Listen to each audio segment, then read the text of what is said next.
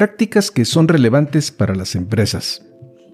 ¿Por qué el desorden que reinaba al interior de F T X, la falta de controles y la ausencia de mejores prácticas se identifica tardíamente una vez que la empresa se declara en bancarrota?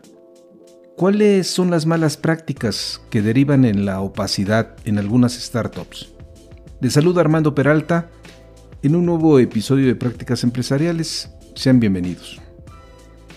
Amigos de Prácticas Empresariales Podcast, como cada semana, les traemos un episodio con un tema que ha explotado en los medios y que ha generado mucho interés. Eso, mucho interés que se desprende de la caída estrepitosa de una empresa que desde lejos venía creciendo bien en la industria de las criptomonedas y de pronto los cimientos que la sostenían se desmoronaron, ocasionando su bancarrota. Nos referimos a F T X. Los invito a que conozcamos parte de la historia que hay detrás de este caso. Vayamos al tema, estamos listos y comenzamos. Prácticas Empresariales Podcast. Un espacio dedicado a ti. En cada episodio abordaremos temas de negocios, tecnología y emprendimiento, que de forma permanente son motivo de análisis, reflexión y discusión. Conectamos con todos aquellos que hoy desarrollan e implementan mejores prácticas empresariales para compartirlas contigo. No olvides que para compartir el conocimiento se requiere de la interacción y de procesos informales de aprendizaje, tales como la conversación, historias y la integración a comunidades. Analizamos cada uno de los temas a la luz de la experiencia y el conocimiento de nuestro conductor e invitados especiales. Esto es Prácticas Empresariales Podcast con Armando Peralta. ¡Comenzamos! Pareciera que a veces no quisiéramos aprender de las grandes estafas que se han registrado en el pasado, sin importar la modalidad y dimensión que hayan tomado en su momento. Ahora tenemos de frente la gran implosión que uno de los grandes imperios de criptomonedas acaba de registrar. Nos referimos a la empresa F T X, que estaba comandada hasta hace unos pocos días por Sam Bankman-Fried, y quien ha sido sustituido por John Ray, especialista en gestionar empresas quebradas, una vez que F T X se acogió a la protección del capítulo once, ante la crisis de liquidez que enfrentaba. Así es, a una crisis de liquidez que ha venido a desnudar el desorden que reinaba al interior de F T X. Su nuevo C E O y el equipo de gestión que comanda ha reportado un estado de cosas que pocas veces se llegan a ver. Por ejemplo, según las palabras expresadas por John Ray, ausencia total de información financiera contable. Hoy, F T X no sabe bien a bien quiénes son sus principales acreedores ni dónde se encuentran sus principales activos. Mientras tanto, Sam le respondía a la reportera de Vox, Kelsey Piper, a través de una cuenta de Twitter, que el mundo no es tan blanco y negro. Es evidente que difícilmente iba a reconocer de manera abierta que es el principal responsable de la enorme pérdida que ha provocado a muchos de sus clientes que confiaron en él y su empresa.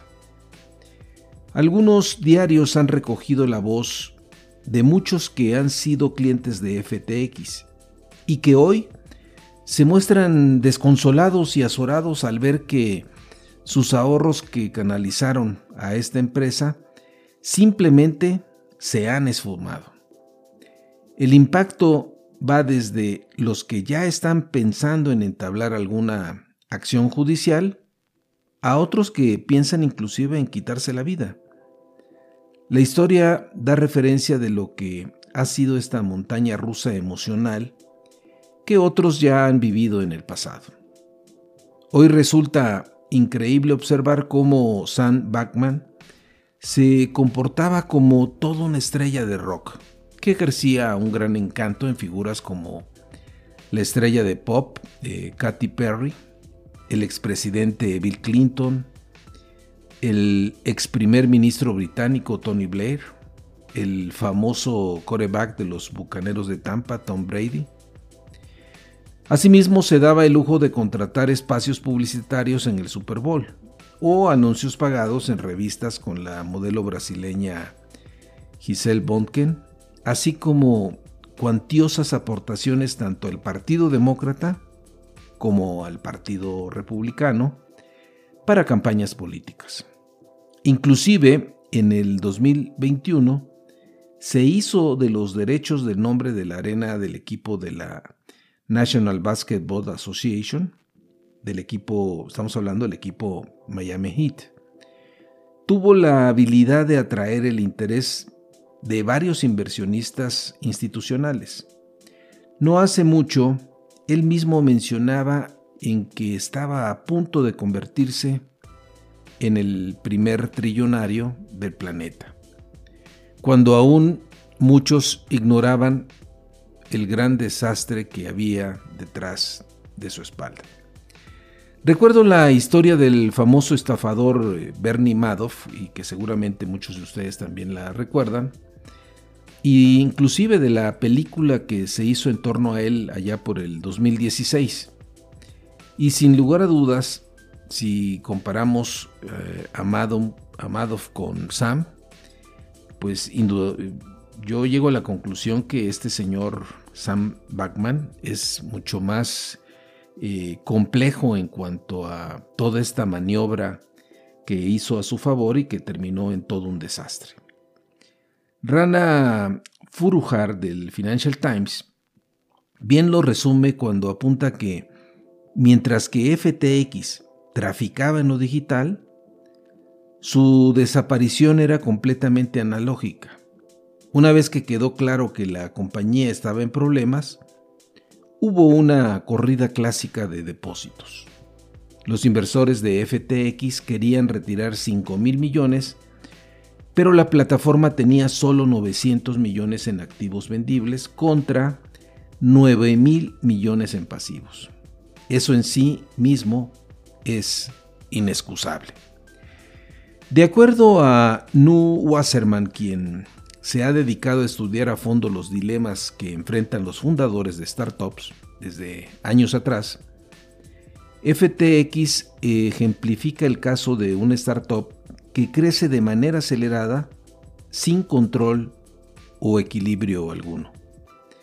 Está más que visto, salvo contadas excepciones, que cuando al fundador de una startup se le permite asumir un rol de monarca y fuera de cualquier supervisión, lo más probable es que la nueva empresa termine resultando en un fracaso, con las consabidas consecuencias deplorables para los clientes, empleados, inversores y sociedad, tal como sucedió con F T X.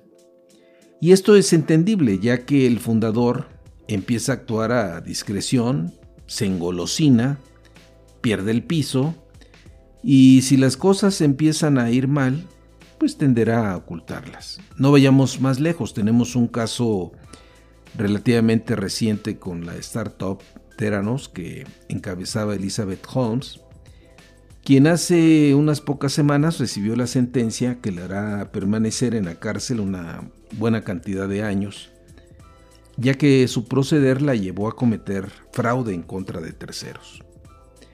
En su libro que publicó en el dos mil doce, eh, Noam Wasserman apuntaba que si el fundador decidía mantener el control completo de la empresa, esa decisión terminaba por limitar el crecimiento del startup, ya que encontraría una baja respuesta de parte de los inversionistas para inyectar recursos y por tanto mayores restricciones para atraer el mejor talento disponible en el mercado.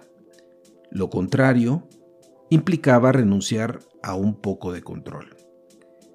Dentro de las excepciones que ya se distinguían desde esa época de fundadores que habían mantenido el control total de forma exitosa y que eran excepción, estaba Bill Gates y Mark Zuckerberg. Desde luego, no han sido los únicos. Contrariamente, Sam Bankman mantuvo el control, pero con una gestión caótica y ausente de supervisión. No obstante, que sí logró atraer a varios inversionistas institucionales, como ya hacíamos mención. F T X se había negado a tener una junta directiva, lo cual finalmente se dio en enero de este dos mil veintidós, pero los capitalistas de riesgo quedaron marginados en cuanto a contar con asientos en la misma. Por tanto, no es de sorprender que ahora el nuevo director ejecutivo muestre a la comunidad que las finanzas de la compañía eran un verdadero desastre. Rescato la siguiente cita de Wasserman, que encaja bastante bien con el perfil de Sam Bankman. La monarquía es el mejor método de tomar decisiones en el mundo, siempre y cuando el monarca sea infalible. Pero los fundadores no son infalibles, y es más probable que se equivoquen cuando no están controlados. Es hora de retirar el modelo de fundador como monarca. Este apunte de retirar el modelo del fundador como monarca es una buena idea. Sin embargo, en el mercado seguirá prevaleciendo la figura de fundadores que se aferran a mantener el control y a la vez son capaces de obtener fondos de capitalistas de riesgo. El hecho de que una startup reciba recursos financieros de terceros para que pueda crecer, en automático el fundador debería estar plenamente consciente que la responsabilidad y sobre todo la transparencia son elementos fundamentales, ya que estará actuando no solamente en términos de cuidar sus propios intereses, sino también de cuidar los intereses de los inversionistas que están confiando en él. No obstante, tal y como señala Jeffrey Busgang, en los últimos tiempos lo que ha prevalecido por parte de algunos fundadores son lo que podríamos llamar malas prácticas, tales como organizar rondas de recaudación donde ningún inversionista sea el predominante para evitar la rendición de cuentas. Ya se afirmaba desde años atrás que cuando la tenencia accionaria de una empresa se pulveriza, quien termina tomando el control absoluto de la organización es el director ejecutivo en turno.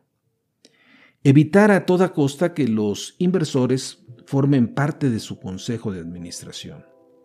Limitar la entrega de información para evitar controles, aduciendo de que los inversores pueden filtrar información con la competencia o con los medios.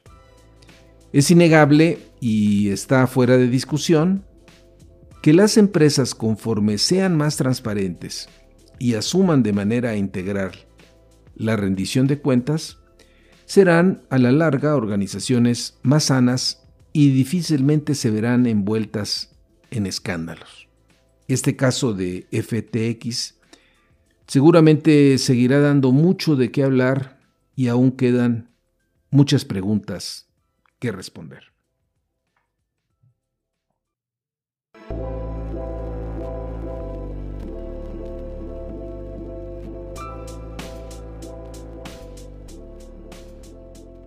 Finalmente, estimados amigos de la audiencia, no olviden que si tienen interés en enviarnos algún mensaje, lo pueden hacer en la siguiente cuenta de correo: prácticas empresariales podcast arroba gmail punto com, o bien, si les ha gustado este podcast, hagan clic en seguir.